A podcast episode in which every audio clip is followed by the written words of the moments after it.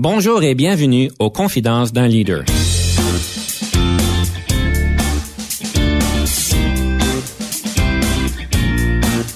Ici Denis Lévesque, coach de cadre. Nous avons donc l'honneur et le privilège de recevoir en studio des leaders qui ont marqué leur communauté afin d'apprendre de leur expérience et de s'inspirer de leur sagesse.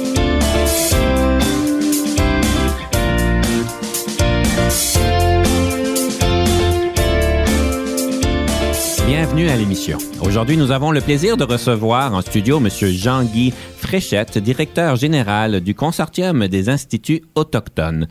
Bonjour, M. Fréchette. Bonjour, Denis. C'est un grand plaisir de vous avoir en studio. Aujourd'hui, évidemment, on parle de leadership, comme à toutes les semaines.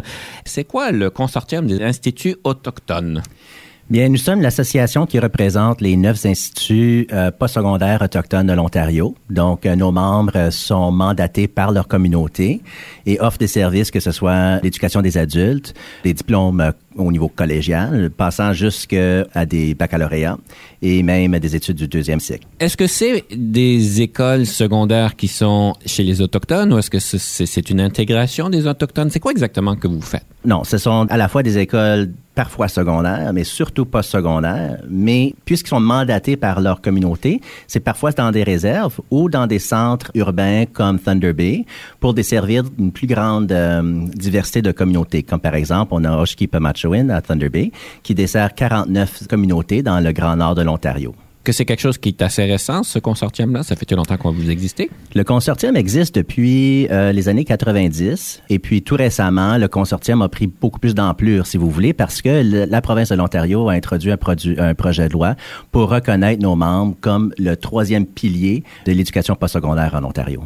Et c'est quoi le résultat de tout ce travail-là, diriez-vous? C'est l'autogestion. Donc, euh, dans la communauté francophone, nous, je pense qu'on comprend beaucoup ça que l'autogestion est essentielle d'abord pour le succès euh, de, nos, de nos étudiants et pour mhm. l'avenir de notre communauté. C'est un, un, projet semblable. Euh, ce sont des, des, instituts qui existent depuis longtemps, mais qui, sont, qui ont été souvent sous-financés. Ce que ça veut dire, ce projet de loi-là, c'est que nous pouvons commencer à entamer des discussions avec le gouvernement pour être mieux financés, pour pouvoir mieux desservir la population autochtone. Et quel genre de besoins particuliers vous devez adresser? Il y a une énorme diversité, hein, euh, même au sein de nos, de nos membres. On a des membres des communautés Anishinaabe, par exemple, dans le nord, des communautés euh, Mohawk dans le sud, et souvent les besoins changent dépendant de la communauté. Ce que ça veut dire d'un point de vue, mettons, euh, plus pédagogique ou de curriculum, c'est que les programmes sont développés pour afin de mieux refléter la culture, la langue, les mœurs des communautés, pour que les étudiants puissent s'y reconnaître, mais aussi pour revitaliser leur culture et leur langue. D'un point de vue de service aux étudiants, c'est que la majorité de nos étudiants nous viennent souvent avec des, besoins plus aigus pour un appui ou pour des programmes qui sont plus flexibles. Donc, des gens qui, donc, plusieurs de nos programmes, les, les étudiants vont rentrer peut-être pour deux semaines sur nos campus, ensuite retourner dans leur communauté. Donc, on essaie d'offrir une plus grande flexibilité et des services qu'on on dit plus des wrap-around ou holistic services pour les étudiants si je comprends bien, le, beaucoup du travail que vous faites est le fruit de vos efforts personnels que vous avez. Vous avez été personnellement impliqué dans ces dossiers-là depuis plusieurs années. Et en fait, on vous attribue beaucoup de succès dans ces choses-là. C'est quoi que vous avez dû faire pour pouvoir vraiment élever la situation, pour pouvoir mieux desservir euh, ces, ces besoins-là dans les dernières années? Premièrement, ça a été de créer un environnement ou une place à la table pour que les instituts soient mieux connus les instituts ont toujours existé et financé avec des petits projets ici et là. Donc, à chaque année, on n'avait pas de financement de base. Donc, euh, le personnel dans les instituts était occupé à toujours euh, aller demander au gouvernement euh, aux deux paliers des petits fonds ici et là. Moi, quand j'étais gestionnaire au gouvernement, il y avait une toute nouvelle boîte en éducation autochtone. La directrice dans m'avait demandé, elle disait, Jean-Guy, viendrais-tu travailler avec nous? On s'était connus euh, quand j'étais attaché de direction euh, au sous-ministre adjoint avant. Et puis, euh, j'ai dit, ben écoute, moi, je connais rien là-dedans. Là. elle m'a dit, non, c'est correct. D'après ce que j'ai pu observer de toi, je pense que tu as les qualités nécessaires pour aller rencontrer les gens, puis pour créer des, des tables de discussion, pour créer une atmosphère de confiance avec les communautés, pour qu'on puisse commencer ce processus-là. Donc, j'ai eu le grand plaisir pendant 18 mois de voyager la province, d'aller visiter plusieurs communautés, C'était pas toujours facile. La province avait jamais eu de relation avec, euh, surtout au postsecondaire, avec les communautés autochtones dans le temps, et surtout moins avec les instituts. Donc, c'était une question d'apprentissage aussi au, sein du ministère. Donc, à la fois, c'était de représenter les intentions du gouvernement, de commencer euh, à mieux reconnaître, à mieux financer le système pour le bien des étudiants, mais en même temps de pouvoir aussi refléter ce que les communautés nous disaient à l'intérieur du gouvernement pour que les décideurs, soit dans la fonction publique et aussi au, euh, au niveau politique, comprennent bien les enjeux. Vous avez parlé donc de pouvoir euh, parler à ces communautés-là, avoir, je présume qu'il y a une question de présentation de, de, confiance, euh, de comprendre leurs besoins, de faire ce pont entre les deux. Vous n'aviez pas l'expérience, mais on a reconnu des, des compétences transférables. Quel a été le, je dirais, l'outil le plus important à votre succès, diriez-vous, à pouvoir créer ces relations-là de confiance afin de pouvoir avancer le, le dossier en particulier? Au début, je pense que ça a été tout simplement de bien comprendre et de bien articuler aux communautés l'intention de nos consultations. Ensuite, c'était de créer l'espace d'écoute mhm. et de pouvoir ensuite bien refléter et de s'assurer qu'il y avait, un, feedback loop, si vous voulez, avec les communautés pour qu'ils savent qu'on ne les invitait pas juste pour le point d'écouter, de, faire ça dans un rapport qui allait être sur les étagères par après. Il y avait toujours un retour pour dire, écoutez, voici ce qu'on a fait, voici ce qu'on a accompli à date, voici, voici euh, euh, le cheminement qu'on va prendre ensemble. Mais plus tard, ce que j'ai compris rapidement, c'était que c'était pas juste l'intention du gouvernement que je devrais expliquer, mais c'était mon intention personnelle aussi. Mm-hmm. Et puis de savoir où moi je me situais vis-à-vis -vis les problématiques qu'on me présentait. Parce qu'à la fois, il y a toi comme leader personnel, mais aussi quand tu travailles avec le gouvernement, c'est que tu portes avec toi aussi un énorme euh, bagage historique. Et en fait, tu représentes pour eux la couronne. Donc, tu dois être très clair sur à la fois l'intention de ton organisme, mais aussi ton intention personnelle. Puis les gens le ressentent. Puis ce que j'aime beaucoup quand on travaille avec les communautés autochtones, c'est que souvent, on commence nos rencontres, on commence nos sessions avec un temps de recueillement. Puis je ne veux pas dire ça de, façon religieuse mais je veux dire plutôt un temps où on prend pour euh, se parler, pour s'assurer que tout le monde soit très clair sur les objectifs, sur nos intentions avant qu'on commence et qu'on entende nos discussions.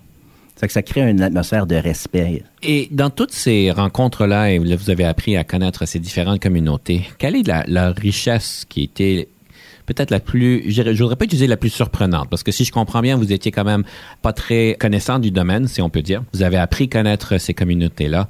Quelle a été la richesse la plus, la plus grande que vous avez découvert dans, dans votre processus? De grande part, c'est la ténacité des gens.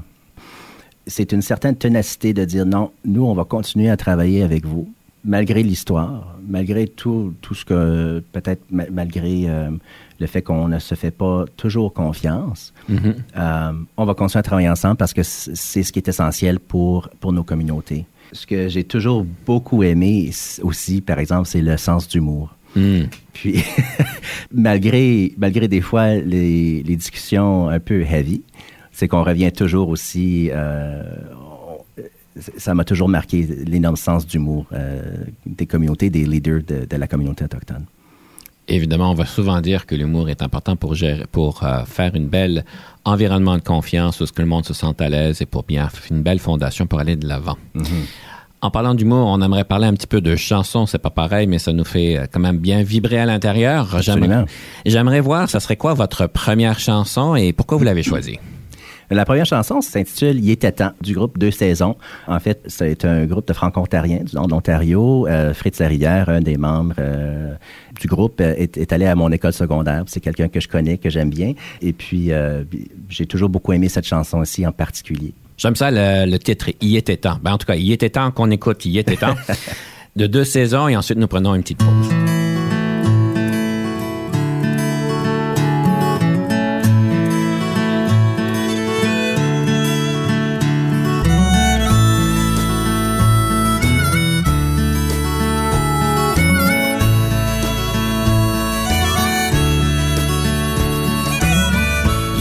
que tu reviens, on peut jaser enfin dans le coin d'une taverne avec une bière entre les mains. On trouvera pas d'excuses à soir. Parce qu'à soir, on va se conter toutes nos histoires.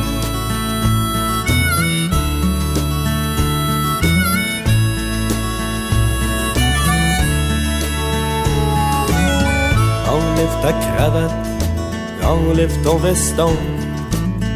À soir, on fait semblant qu'on a encore les cheveux longs. Comme dans le temps qu'on était jeunes, Comme dans le temps, on n'avait rien du fun. On n'a pas trop trop changé, on a juste vieilli un peu. On est devenu des hommes maudits, qu'on est niaiseux. J'aimerais ça que ce soit comme avant. Le temps qu'on avait 16 ans.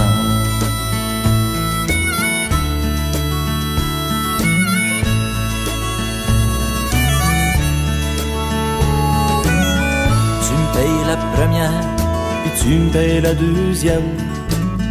Essaye pas de me faire croire que t'as pas une Christie de scène.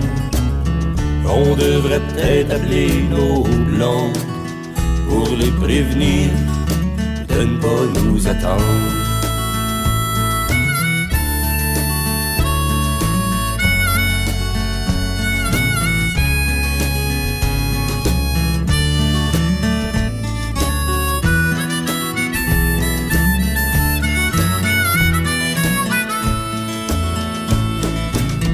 On n'a pas trop trop changé, on a juste vieilli un peu. On est devenus des hommes maudits, on est niaiseux.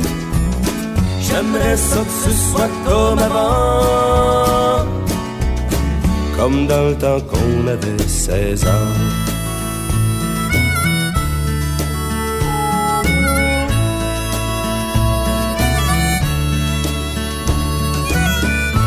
quand vas-tu repartir pour pouvoir revenir?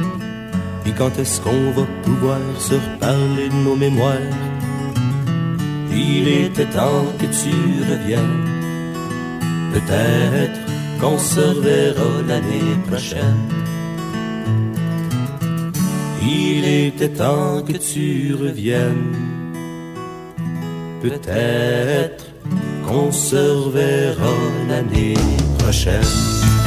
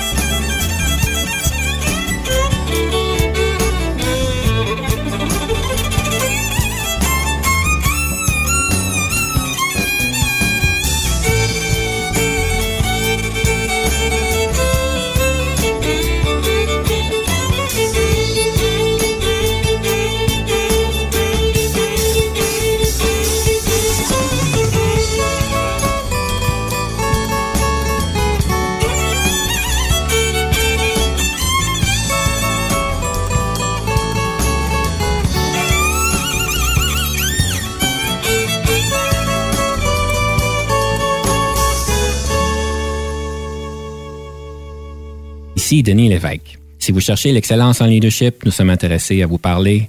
Venez nous visiter à solutionoptigestion.ca. Et nous sommes de retour à l'émission avec M. Jean-Guy Fréchette, qui est directeur général du Consortium des Instituts autochtones. On a écouté donc Il était temps. Et on parlait donc euh, de l'expérience au niveau de la, des communautés autochtones, de créer ces belles relations que vous avez su créer avec ce temps-là. On parlait donc des belles surprises, on a parlé de l'humour, on a parlé de la ténacité. J'aimerais ça aussi regarder l'autre côté de la médaille. Peut-être euh, un défi que vous avez pu remarquer dans lequel vous vous attendiez pas vraiment. Il y en a eu plusieurs, mais ça a surtout été, les défis ont surtout été internes. Donc, si je me, si je me replace encore au gouvernement, Mhm. et puis maintenant, dans mon rôle actuel, maintenant que je, je représente les instituts en- avec le gouvernement, c'était de faire bouger la machine interne. C'était d'avoir l'attention des décideurs, sur qui était souvent considéré comme un, un boutique file, comme on, souvent on, nous disait. Donc moi, dans le temps, je me disais toujours à mon personnel, à mon équipe, c'est notre devoir parce que on était une toute, toute petite équipe dans le temps, mais c'est notre devoir de connaître les priorités à tout le monde et puis de venir à la table et dire voici comment on peut vous aider. Donc, au lieu de, toujours venir et dire, hey, écoute, euh, vous, devez vous rappeler de nous, vous devez vous rappeler là, que, écoute, il y, a ce groupe euh, d'instituts ici dans le coin là, qui fait un excellent travail, euh, on doit mieux les financer, etc. C'était plutôt de, renverser la médaille, justement, puis dire, hey, écoutez, il y, y a neuf instituts autochtones qui existent en Ontario, voici comment ils peuvent nous aider. Voici comment ils peuvent vous aider avec vos priorités. Puis comme ça, les gens se sont beaucoup mieux intéressés à, ce qu'on faisait. Puis c'était moins une imposition, c'était plus engendrer un buy-in, si vous voulez, mhm. au sein de l'organisme. Et je présume que dans vos relations avec les différentes communautés autochtones, que, évidemment, on parlait de différences culturelles. Je, je, je pense qu'il y en a certainement. Et en tant que leader, je sais qu'il y a une des choses que nous pouvons souffrir des fois, c'est nos propres comme on dit, our own biases, mm-hmm. les, les, balises que nous apportons avec nous qui nous euh, qui influencent notre manière de penser malgré que peut-être qu'il y a d'autres réalités. Comment est-ce que vous avez fait pour gérer ça? Parce qu'il semblerait que vous êtes très bon à comprendre vos propres euh, éléments de pensée qui peuvent influencer le tout peut-être euh, dans votre propre perspective, sachant qu'il y a peut-être une différente perspective qui existe. Alors, vous avez l'air d'être très bon à pouvoir reconnaître ces choses-là. Alors, comment est-ce qu'on peut reconnaître nos, euh, nos propres limites de pensée et s'ouvrir à d'autres choses, surtout quand on parle de différentes cultures avec différentes attentes, mhm. différentes manières de faire? Effectivement. D'abord, il faut bien se connaître soi connaître son style de leadership, connaître euh, sa mission, si vous voulez, mm-hmm. euh, sa mission personnelle. Pour moi, les, les, gens disent que, que je fais bien ça, mais pour moi, ça n'a jamais été particulièrement difficile parce que, euh, écoute, c'est un monde dans lequel j'ai toujours œuvré, mais du côté francophone. Hein. Moi, mes, parents, j'ai une famille d'enseignants, mes parents ont milité dans les années 70 pour des écoles secondaires, etc., pour la gestion scolaire. Donc, ce sont, ce sont des, des enjeux que je comprenais déjà très bien pour moi, c'était c'était pas particulièrement difficile de, de dire OK, ben voici, on, on doit faire quelque chose d'à peu près semblable avec les communautés autochtones, mais tout en respectant la diversité des perspectives que les différentes nations apportent. L'autre façon, vraiment, c'est le storytelling. Compter des histoires, comprendre les histoires, parce que c'est souvent ça, en fait, qui, qui, nous a aidé à avancer les dossiers. Je me souviens, quand on, après avoir fait toutes les consultations, etc., on, avait, on était en, rencontre avec le ministre euh, pour faire euh, du temps, là, pour faire passer la politique. Puis bon, on faisait comme de, bons euh, fonctionnaires. Dans le temps, on passait de de la sous-ministre, tout à fait à moi, qui était gestionnaire dans le temps. Tout le monde parlait de façon très technique. Je voyais que le ministre écoutait il avait un petit peu perdu intérêt. Fait qu'à un moment donné, quand c'est arrivé à mon tour, j'ai juste dit, Minister, I'm going to tell you a story. Puis là, tout d'un coup, il s'est retourné, il m'a regardé.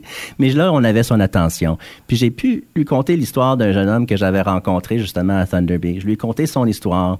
Et puis j'ai dit, à la fin, Monsieur le ministre, la politique qu'on vous présente aujourd'hui, c'est essentiellement pour répondre à ces besoins-là, pour que l'écart de ce ou, les, les, défis que ce jeune homme-là a vécu ne se reproduisent plus. Il avait compris.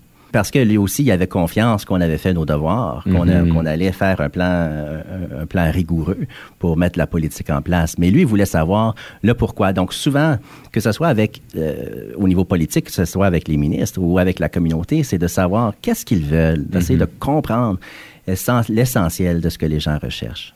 Est-ce que vous avez une histoire favorite? Oui, en fait, il y, en a une. Euh, les gens m'avaient dit attention quand tu vas dans le sud de l'Ontario les communautés là sont différentes.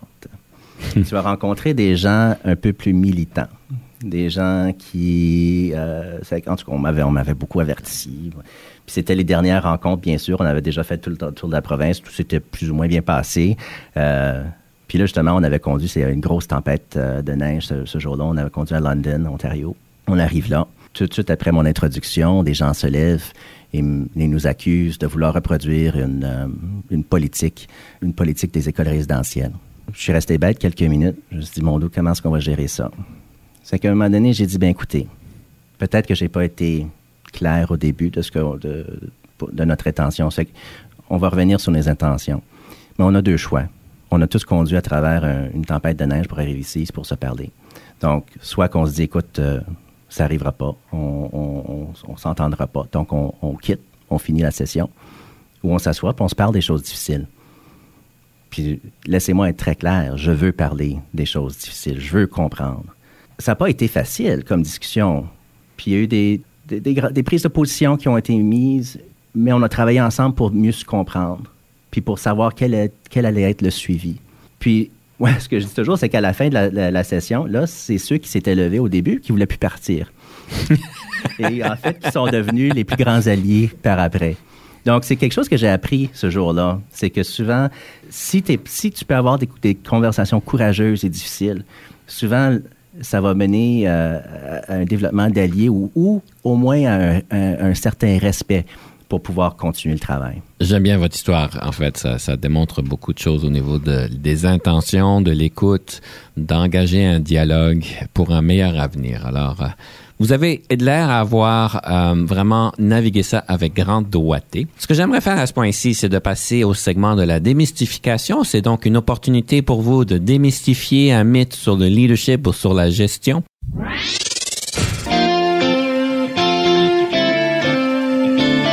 quel serait ce mythe que vous voudriez démystifier? J'avais dit le multitasking, parce que je me souviens quand j'étais jeune, euh, surtout à l'université, puis quand on parlait de leadership, ah, ben, dans, les années 90, c'était ça. Il hein, euh, faut faire du multitasking, il faut être bon à ça, il faut pouvoir jongler. Puis remarquer que ça, c'était avant, euh, avant les téléphones intelligents et tout ça. Dans le temps, je me souviens quand j'ai commencé au gouvernement, si tu étais assez important, tu avais un Palm Pilot. Oui, c'était bon les bombes parlent. J'ai bien aimé ça, moi. C'est ça. Et puis ensuite, le monde a changé, bien sûr, quand on a eu les BlackBerry. Puis on a commencé à être inondé avec de l'information. Notre temps est devenu encore plus précieux. Et puis, on a commencé aussi à, être inondé de trop d'informations parfois. Le multitasking, c'est certain qu'on on doit pouvoir jongler plusieurs, euh, plusieurs dossiers euh, au cours d'une journée même. Mais si on ne peut pas prendre le temps de faire la mise au point sur le dossier, on ne pousse pas on, ne pousse pas l'enveloppe. donc, c'est de dire, on doit faire, c'est pas, c'est, même plus correct de faire son 100 on doit faire son 120% Puis là, je dis pas ça parce que je suis un typé, parce que je me considère pas un typé. Mais c'est parce que si tu fais pas le 120% tu vas pas pousser, tu vas pas innover. On va juste faire ce qu'il doit faire. Puis là, on n'avancera pas. D'un point de vue de gestion d'équipe, aussi, je disais à mon équipe, je n'ai pas une politique de porte ouverte. Ça aussi, c'était très populaire à un moment donné. Vous n'avez pas la politique de porte ouverte? Non. Pourtant, c'est très bien d'avoir une politique porte ouverte, non? Moi, ce que je disais à mon équipe, c'était de dire, je, toujours, je vais me rendre disponible. Je vais toujours me rendre disponible. Mais à moins que ce soit urgent ou qu'il y a quelque chose, je préfère qu'on sédule 15 minutes ou 20 minutes ou une demi-heure ensemble ou une heure, même s'il faut, mais pour que je puisse vraiment me concentrer sur la tâche, qu'on puisse vraiment avoir une bonne discussion au lieu que on, je suis en train de faire peut-être deux, trois autres choses euh, ou, quelque chose d'autre. Mm-hmm. Euh, et puis que là, je paye attention peut-être à la moitié à ce que tu me dis parce que j'ai la tête ailleurs. Mm-hmm. Donc, c'est plutôt dans cet esprit-là. C'est certain, moi, j'ai toujours fait du, temps pour mon équipe parce que j'aime beaucoup gérer des équipes. L'aspect humain m'intéresse énormément. J'aime bien ce que vous, ce que vous dites. On reviendra là-dessus. Cependant, nous passons à une deuxième chanson. Quelle serait cette deuxième chanson et pourquoi vous l'avez choisie? Mais c'est drôle, je pense que les, deux prochaines, en fait, ont un peu un thème de bonheur. Je pense qu'on cherche, on recherche toujours le bonheur. Puis des fois, dans la vie, il faut trouver son bonheur dans tout ce qu'on fait. Hein, c'est pas une question, on peut, on peut la chercher tant qu'on veut, mais il faut la reconnaître à chaque moment. Puis je pense que la chanson de Steph Paquette euh, nous parle de ça. Alors, on écoute la chanson de Steph Paquette et on revient tout de suite après la pause.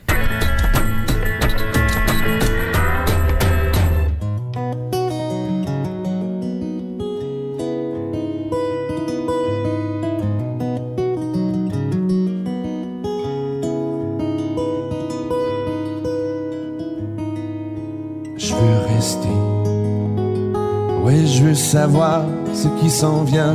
J'ai une surprise à chaque matin. Je vais partir. Je veux vivre vieux. Je le faire sans trop perdre de cheveux. Je veux je t'aimer. Je veux tout le temps être pressé. Je du temps Je veux avoir raison entre la garderie puis la maison. Je choisir, je chanter, je veux que les enfants aillent se coucher.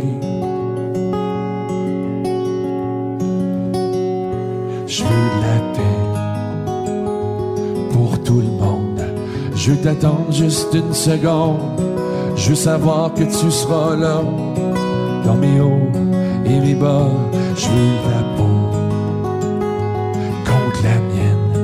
J'ai un petit peu moins de bédaine. Je peux vouloir autant le bonheur. C'est pas d'avoir ce qu'on veut.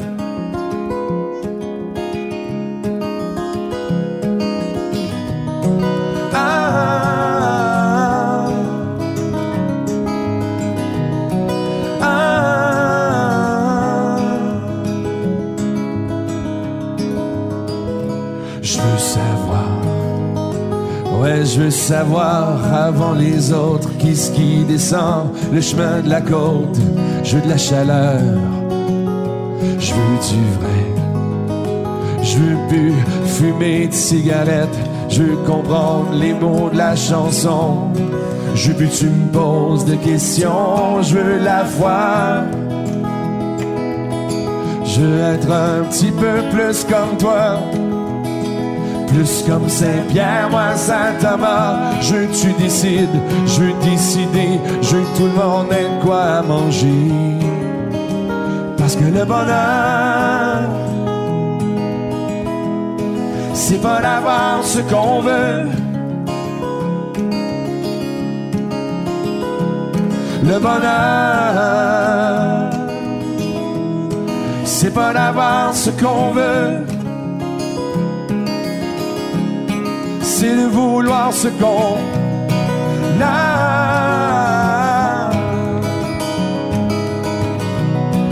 Ah, c'est de vouloir ce qu'on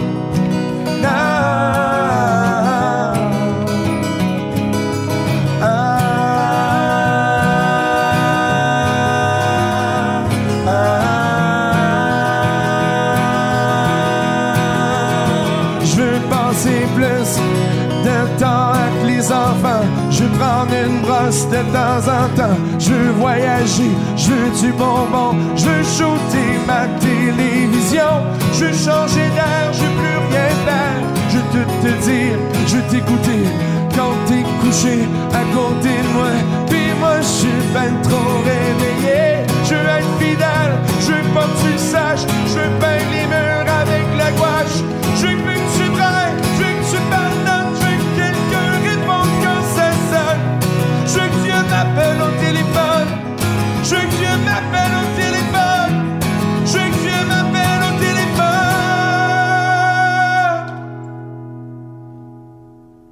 Le bonheur,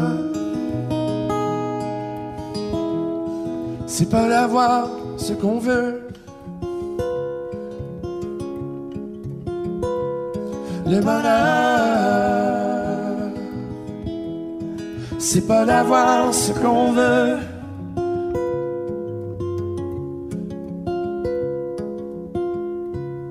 C'est de vouloir ce qu'on a.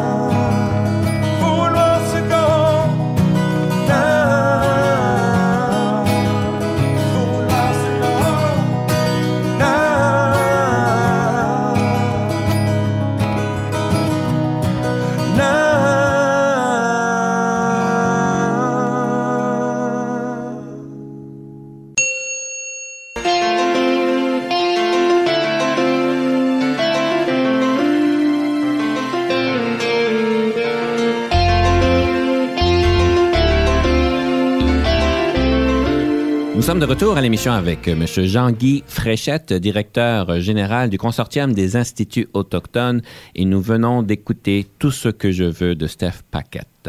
Monsieur Fréchette, c'est une opportunité pour nous de parler d'un livre sur le leadership. Euh, Quel est, le livre que vous voudriez suggérer à nos auditeurs? Mais le livre que j'aimerais suggérer s'appelle euh, The Speed of Trust. C'est de Stephen M. R. Covey, pour ne pas confondre avec euh, son père, Stephen R. Covey, qui a fait euh, les Seven Habits of uh, Highly Effective People. En fait, un autre très bon livre. Euh, je ne dirais pas que c'est un livre que j'ai dévoré, mais c'est un livre auquel je retourne souvent parce que ça, aide à mettre une structure euh, parfois à, ce qu'on fait instinctivement ou, euh, ou si tout d'un coup, écoute, on, a toujours bien travaillé, puis ça, ça m'est arrivé. euh, on a toujours, moi, moi je, travaille toujours à bâtir de la confiance parce que je sais que c'est ce qui nous ce qui, aide à bouger les dossiers rapidement. Mais des fois, oups, qu'est-ce qui arrive si on perd la confiance? Qu'est-ce qui arrive si on a une petite embûche? Euh, et puis, des fois, euh, écoute, sans avoir une certaine référence ou sans, y mettre une structure, on peut se perdre là-dedans. Et puis la, confiance opère euh, très rapidement. Donc, j'ai trouvé que le livre aussi a des trucs, des astuces quand même intéressantes aussi pour, euh, pour bien structurer, puis surtout si c'est pas quelque chose avec lequel tu es familier, de bien structurer euh, comment créer des relations basées sur, euh, sur une certaine confiance. Je sais qu'il a plusieurs trucs dans son livre, mais quel serait le truc que vous avez utilisé le plus, euh, qui vous a été le plus utile pour pouvoir établir des relations de confiance plus rapidement? C'est plus la section sur le comportement. Dans la section de- des comportements, il, il propose euh, 13 euh, différents comportements qui t'aident comme leader à établir un certain sens de confiance. Donc souvent, ce que c'est, ce que j'ai, ce que j'ai beaucoup aimé, c'est que c'est un peu comme avoir un peu un petit coach à ton co- à ton côté. Des fois, si tu te dis mon dos, ben qu'est-ce qui se passe, c'est de pouvoir retourner puis de réviser encore euh, ces comportements-là puis de dire ok, où est-ce que je me situe comme c'est là, puis qu'est-ce que je peux faire peut-être dans les prochains jours ou des fois même dans les prochains ben ne sera pas dans les prochaines minutes nécessairement, mais quel plan est-ce que je peux mettre en place pour qu'on revienne, qu'on remette euh, la pendule à l'heure? Donc, avoir des, des comportements bien établis pour pouvoir augmenter cette, cette confiance-là. Je sais que dans son livre, il parle d'une équation. que J'ai toujours trouvé ça intéressante, euh, l'équation qui, si je me rappelle bien, dit quelque chose comme quand on a un haut niveau de confiance, ceci voudrait dire qu'on peut accélérer les, euh, les actions et ça nous coûte moins cher. Et quand on, on baisse la confiance, quand il y a moins de confiance, ça nous prend plus de temps et ça nous coûte plus, Absolument. plus cher. Est-ce que vous l'avez vu vraiment particulièrement dans votre travail, ça? Absolument. Puis ça s'applique. euh, je trouve ce qui, est intéressant souvent, c'est qu'il il- il va l'appliquer euh, à des corporations. Euh, mais quand tu penses plutôt à, un gouvernement ou des associations à but non lucratif, c'est que le temps, c'est le temps qui est la commodité. donc, le temps que tu mets à, à rebâtir la confiance lorsqu'elle est perdue ou lorsqu'elle n'existe pas, c'est une perte, une perte de ressources. On a juste 24 heures par jour, je pense. C'est ça, à peu près, oui. Mais Chaque jour. je- j'essaie encore de trouver la personne qui a une minute de plus, mais je l'ai pas trouvé encore. je pense qu'il deviendrait riche si on était capable de trouver une heure de plus dans Absolument. une journée. Je sais que vous avez parlé tantôt, je voudrais juste revenir sur la question de la multitâche, de pouvoir faire plusieurs choses en même temps. Et en tant que leader, c'est certain que c'est important de pouvoir euh, focaliser notre attention sur le moment présent. Vous l'avez bien identifié vous-même. Et on sait qu'en tant que leader, on est bombardé de différents dossiers, des urgences qui finissent pas. Et des fois, on voit du monde qui ont de la misère avec ça. Il y a une recherche dernièrement que j'ai découvert, je ne sais pas si vous l'avez entendu, mais le niveau d'attention qu'un humain a avant les téléphones cellulaires, c'est-à-dire les téléphones intelligents, avant 2010. Est-ce que vous savez c'est quoi ce, ce temps que ça prend pour quelqu'un de perdre cette attention-là? On parle évidemment de secondes. C'est 12 secondes avant la- l'arrivée des euh, téléphones intelligents. Et en fait, ils ont fait la même étude il n'y a pas trop longtemps, après l'arrivée des téléphones intelligents, que ça fait longtemps maintenant qu'on les a, ça c'est bien établi. Est-ce que vous savez, on est rendu à combien? Non, mais je vais deviner, on va dire 5. Oh, vous êtes proche. 8 secondes. wow. On a diminué. Ça, nous- ça nous prend 8 secondes maintenant pour prendre une décision qu'on veut faire, qu'on fait attention à autre chose. Mais ce qui est plus intéressant, c'est qu'un poisson rouge, vous savez combien de secondes qu'il a comme attention? Non, pas du tout. 9. Je ne sais pas comment ils ont mesuré ça, mais ils ont 9 secondes. C'est-à-dire qu'on est rendu qu'on a le niveau d'attention d'un poisson rouge. Mhm. Je sais pas qu'est-ce que ça veut dire. Tout ça pour dire que la multitâche, évidemment, c'est un peu, euh, c'est- un mythe par lui-même. Et c'est important de pouvoir. euh, J'applaudis votre euh, votre suggestion ou votre méthode de ne pas avoir nécessairement les portes ouvertes, parce que c'est un peu, tout le monde s'attend qu'on est le patron à les portes ouvertes, mais on est tous humains et on se fait tous interrompre. Et là, ça, ça reprend du temps pour qu'on puisse reprendre donc notre attention à la bonne chose. Une chose que vous m'avez partagée en préparation, c'est le yoga. Et Je me pose la question, c'est quoi le parallèle entre le yoga et le leadership? C'est deux choses. hein. Je pense d'une- part, c'est la maîtrise de soi d'un point de vue physique et de, de l'esprit. Puis là, je parle pas de façon ésotérique, là, mais je parle plutôt de, de son esprit de soi. Là. Parce que dans des moments de stress, puis ça, j'ai fait des exercices avec, des, avec mes équipes euh, souvent là-dessus pour bien comprendre. Vous faites du yoga avec vos équipes? Non. J'en ai déjà fait avec, euh, avec des collègues. Oui. euh, lors de sessions de leadership, etc. Euh, mais non, pas avec, euh, pas avec mes équipes. Mais ce qu'on faisait, par exemple, c'était de se comprendre où on était en situation de calme ou en situation régulière, puis où nous nous situons ensuite en situation de stress, parce que j'ai souvent travaillé avec des équipes d'analystes. Donc, ce qui arrivait souvent, c'est que les analystes dans des situations de stress deviennent super analytiques, et puis le gestionnaire, qui est souvent peut-être analytique, lui ou elle aussi, devient plus autoritaire. Donc, on, a un conflit. euh, parce que les gens veulent prendre plus de temps, euh, tandis que le gestionnaire dit non, on doit avancer, puis on doit avancer tout de suite. Donc, pour revenir au yoga, la méditation et puis avoir une maîtrise de soi dans son physique te permet aussi de mieux contrôler tes émotions dans des, dans des, des situations de stress comme ça et de comprendre l'autre et de reconnaître en l'autre ce qu'ils sont en train de vivre. Et ensuite de pouvoir mieux, de, de ne pas être le victime de ton stress et puis de juste être autoritaire. Mais de trouver des façons de... C'est certain qu'écoute, des fois, tu peux pas prendre plus de temps. On doit bouger. Mais comment communiques-tu euh, cette décision-là? Comment peux-tu apprécier où, d'où vient l'autre dans son, euh, avec son stress? Mais en tout cas, c'est ma, c'est, ma sœur qui m'a introduit au yoga euh, il y a plusieurs années. Elle enseigne ici à Ottawa. Et puis, ça, ça a été une ressource euh, de gestion de stress pour moi incroyable. J'aimerais à ce point-ci passer au prochain segment. C'est le, le segment de la rafale. Donc, je vous rappelle, la rafale, c'est une opportunité de pouvoir répondre à 13 questions.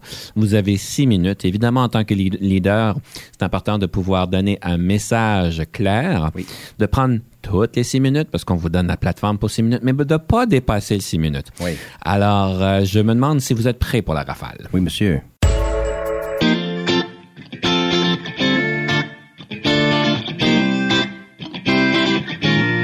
Le leadership, est-ce que c'est inné ou acquis? Moi, je pense que c'est acquis. Tout le monde euh, a certainement la capacité, mais on doit l'apprendre. Mais le charisme est inné. Je vous nomme plusieurs leaders. Choisissez lequel, laquelle vous préférez. Gandhi, Jeanne d'Arc, Béatrice Desloges, Nelson Mandela ou Louis Riel? Je dois dire Béatrice Desloges parce que je dis que je la connais et que je la reconnais. Je la reconnais dans mes pairs et dans mes collègues franco-ontariens et puis dans ceux qui viennent euh, à notre communauté. C'est une certaine détermination qui est extrêmement admirable pour toujours avancer. Avez-vous toujours voulu devenir un leader ou est-ce un parcours de circonstances? Les deux. J'ai toujours cherché à m'impliquer. Des fois, j'avais pas le choix. Mon père euh, disait bon, là, vas-y, tu vas dans des, euh, dans des rencontres d'ACFO, tu vas aller t'impliquer, allez, vas-y. Mais c'est que aussi j'ai eu l'occasion d'avoir des mentors incroyables. Puis je pense que l'essentiel, c'est de savoir saisir l'occasion. La différence entre le leadership et la gestion. Le leader crée le changement, tandis que le gestionnaire travaille avec les outils pour, euh, pour effectuer le changement. Avez-vous déjà travaillé avec un coach? Et si oui, qu'est-ce que ceci vous a donné? Oui, j'ai eu euh, la belle occasion de travailler avec, des coachs. Moi, ce que, ce que ça m'a donné, c'est une certaine réflexion euh, neutre sur, euh, sur certains comportements, de la capacité d'explorer des thèmes en leadership qui m'ont été très utiles. La meilleure formation en leadership que vous avez jamais eue?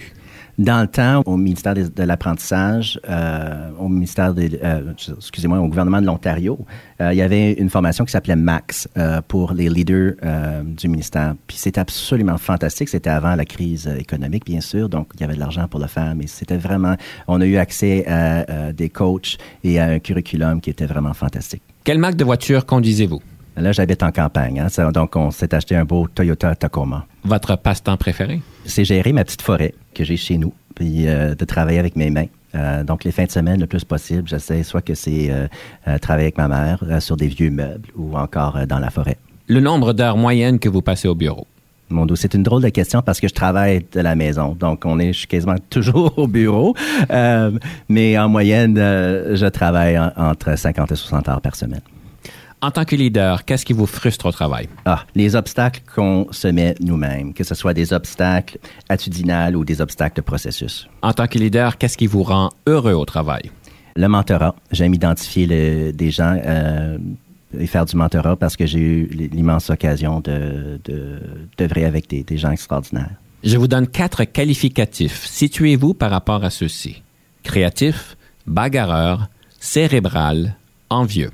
Euh, moi, je veux dire que le leadership doit changer. On doit être euh, parfois envieur, on doit être parfois bagarreur. C'est que la situation euh, détermine ce qu'on euh, ce qu'on doit faire. Si vous n'étiez pas devenir un leader, qu'auriez-vous voulu devenir? Je sais pas. Je pense que d'une façon, j'ai pas énormément eu le choix. Euh, quand une situation se présente où il y a un alignement entre la passion et mes compétences, je la prends. Ben, c'est fantastique. Nous prenons une courte pause et nous revenons sous peu.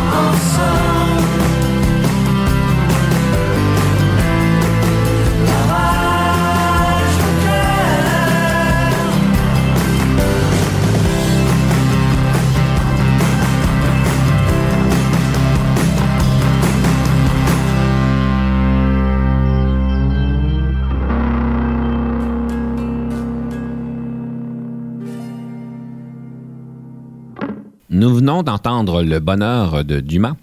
Monsieur Fréchette, pourquoi vous avez choisi cette chanson-là?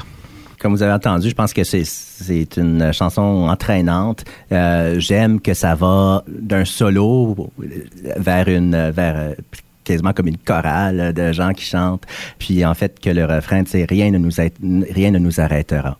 J'ai toujours trouvé le bonheur dans ce que je faisais, euh, dans, dans le travail qu'on fait, surtout quand, quand c'est pour améliorer le sort euh, de soi et des autres. Donc c'est ça, rien ne nous, ne arrêtera. On va continuer à aller vers le bonheur. Je voulais revenir sur un point que vous avez parlé au niveau de la rafale, quelque chose qui vous frustre particulièrement au travail, c'est Oui. quand on s'impose nous-mêmes des limites. J'aimerais ça explorer ça un petit peu plus.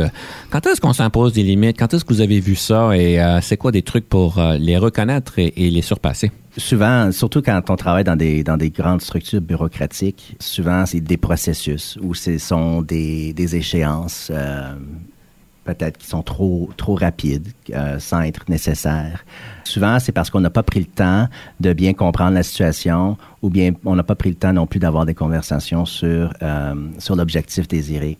Donc, on concentre surtout souvent sur le processus versus sur, sur l'objectif. Je pense que souvent, surtout dans, notre petite équipe à nous, au sein du consortium, parce que les choses bougent tellement rapidement, on doit souvent prendre le temps de, revenir sur notre objectif, puis de, sur nos priorités, puis de dire est-ce que ce qu'on fait en ce moment est vraiment bien aligné avec, avec nos priorités puis avec nos objectifs? Et puis surtout, quand on tra- travaille avec, un comité, euh, voyons, avec un conseil d'administration, c'est de pouvoir toujours répondre à la question est-ce qu'on est en train de servi- de- d'offrir le meilleur service à nos membres?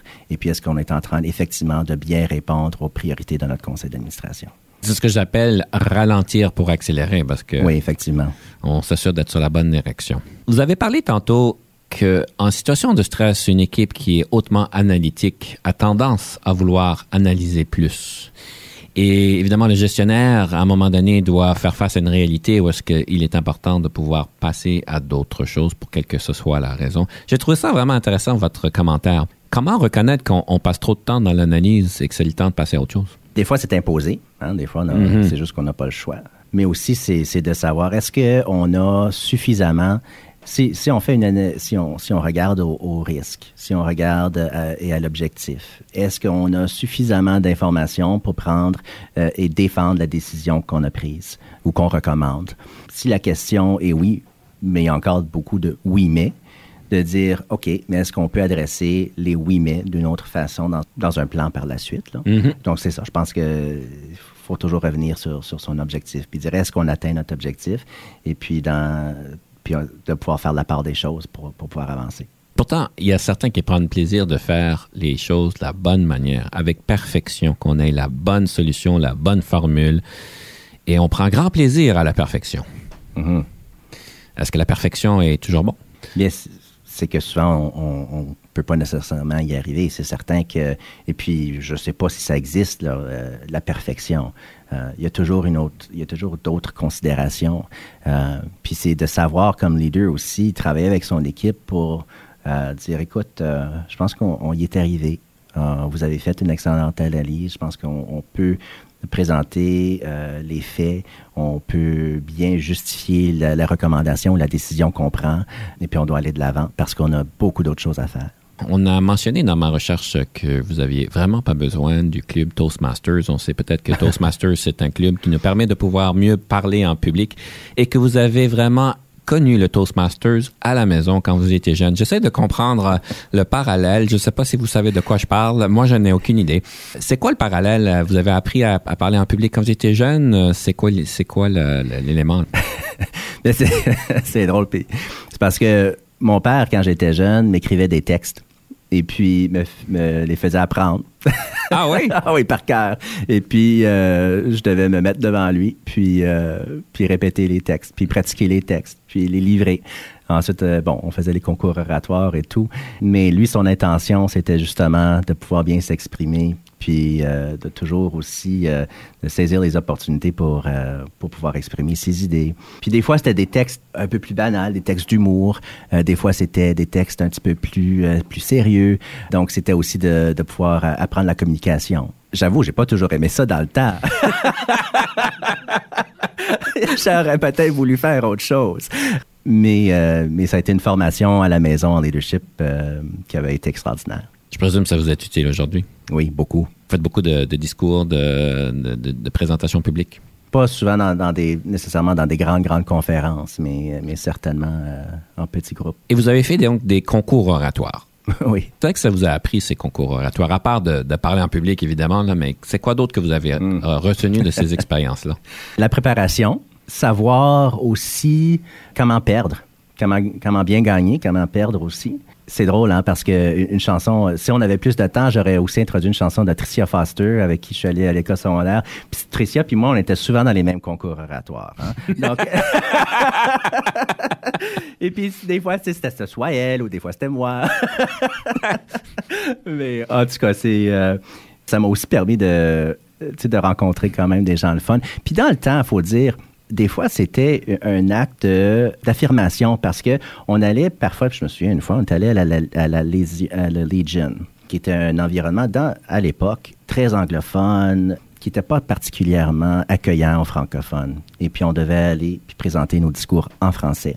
Ça prenait du courage aussi, sachant qu'on n'allait pas toujours être bien reçu. Comment passer son message, puis quand même engager des gens qui veulent peut-être pas nécessairement t'écouter ou même te comprendre, vont peut-être même pas te comprendre. Donc, c'était aussi l'émotion que tu peux communiquer par ton texte. La recette d'un discours gagnant, c'est quoi? D'abord, je pense que c'est c'est un message clair, une bonne histoire et de l'humour. Est-ce que c'est quelque chose que vous recommanderez à tous les parents de pouvoir forcer leurs enfants de faire des discours oratoires? Je dirais que d'une façon, oui. Pas nécessairement de la même façon, mais moi, je connaissais pas, par exemple, c'était quoi le Toastmasters. Mais plus tard, comme je rencontre plein de gens qui font des Toastmasters puis qui trouvent ça extrêmement euh, intéressant, euh, qui, les- qui aide beaucoup pour plusieurs raisons, que ce soit une, question de, de mieux s'exprimer, euh, la confiance en soi, ou même juste le plaisir d'écrire des textes et de présenter. Donc, moi, je pense que c'est toujours un excellent exercice à faire. J'aimerais ça finir avec une citation, question d'inspirer nos auditeurs de pouvoir mieux faire les choses euh, durant les prochains temps. Quelle serait cette citation-là? J'ai plusieurs listes à la maison, fait que ça m'a pris beaucoup de temps à la choisir. Puis en fait, j'en avais choisi une autre de JFK. Change doesn't happen, you have to make it happen. Là, je, para- je- fais une paraphrase. Mais finalement, celle que j'ai choisie, c'était une, une citation de mon père qui me revient toujours, toujours, toujours à la tête. Puis c'est fonce et sois toi-même.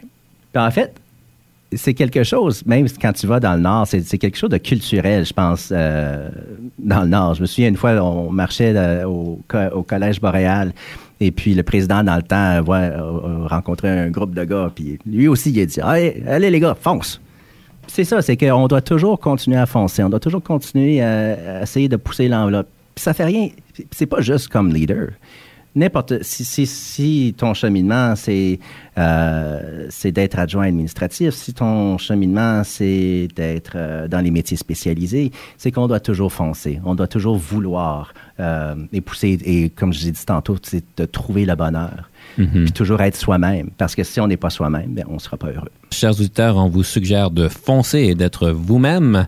Merci beaucoup, Monsieur Fréchette. Merci. À la prochaine.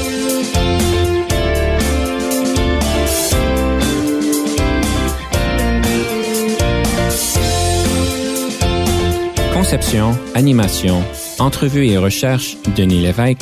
Montage et réalisation, Jean-Paul Moreau. Confidence d'un leader est une production et une présentation d'Unique FM 94,5.